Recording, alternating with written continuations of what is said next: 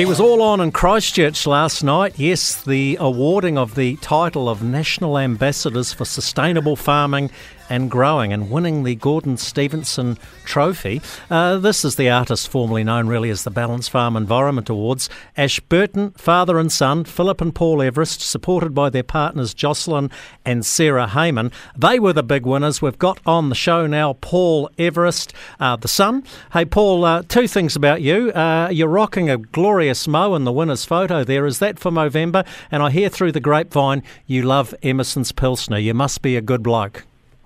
yeah, yeah, no, um, I'd love to say it's a Movember edition. I'd love to say I've been growing it for 20, 20 odd days, but it's actually a 20 odd year effort, to be honest. So, um, so yeah, there's a bit of work that's gone into that top lip, but um, and Emerson's Pilsner, love a wee Pilsner drop, yeah. Good yeah, on we've you. become quite accustomed to the new Emerson's Hazy that's on tap in the pub at the moment. So. Yeah, it's very good. We might have to send you a box of Mackiser. That's our Pilsner. It's very good, the 2022 edition. Look, you talk about a 20 year effort growing your mo. It's been more than a 20 year effort with the family farming operation. I think your mum and dad bought the farm, what, in the early 90s?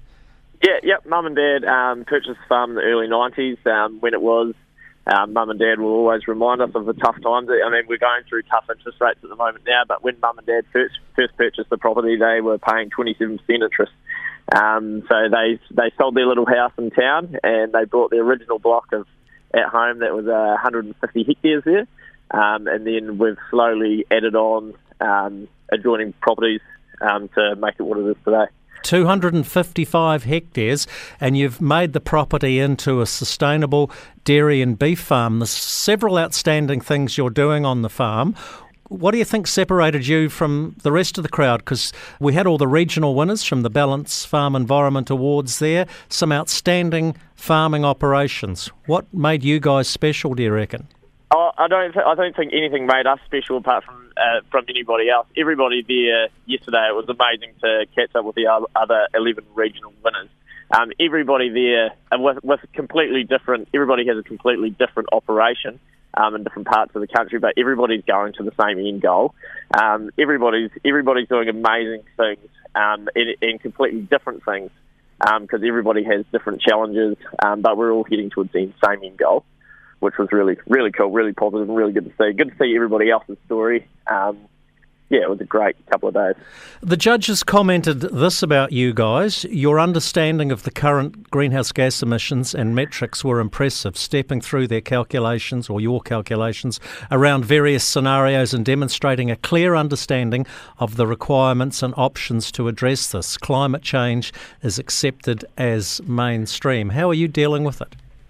Uh, well, that's actually Dad's baby, that one. Um, so he's actually the uh, greenhouse gas ambassador, and so he's um, had a few trips up to um, to help and promote what we're doing and that sort of thing. But um, so he's probably the man to talk to you on that one. To be to be honest, what are you doing on farm though to a reduce your emissions and b what are you doing around sustainability? Because I know I'm just reading off the blurb, the press release. You guys have done a hell of a lot around, for instance, riparian planting.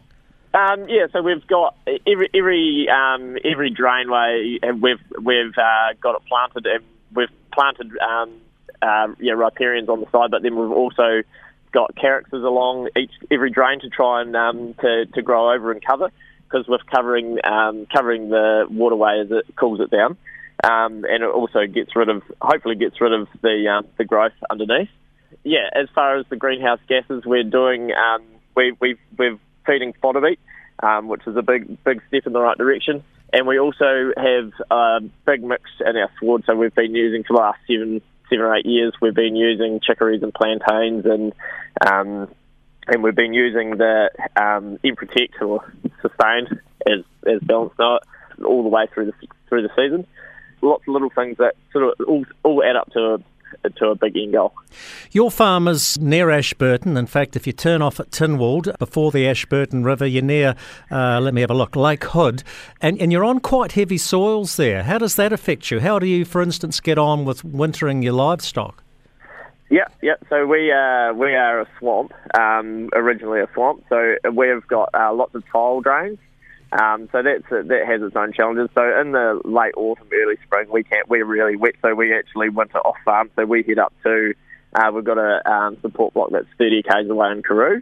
Um, so we cow, cows are up there, and then we bring them. So we, we send them away typically on the first, and and we bring them back on about the twentieth of twentieth of July, um, and and we slowly bring them back uh, as as we get ready to calve. Yeah. Now, the next year is going to be very interesting for you and your dad, Phillip, and your mum, Jocelyn, and your partner, Sarah. So you're looking forward to it?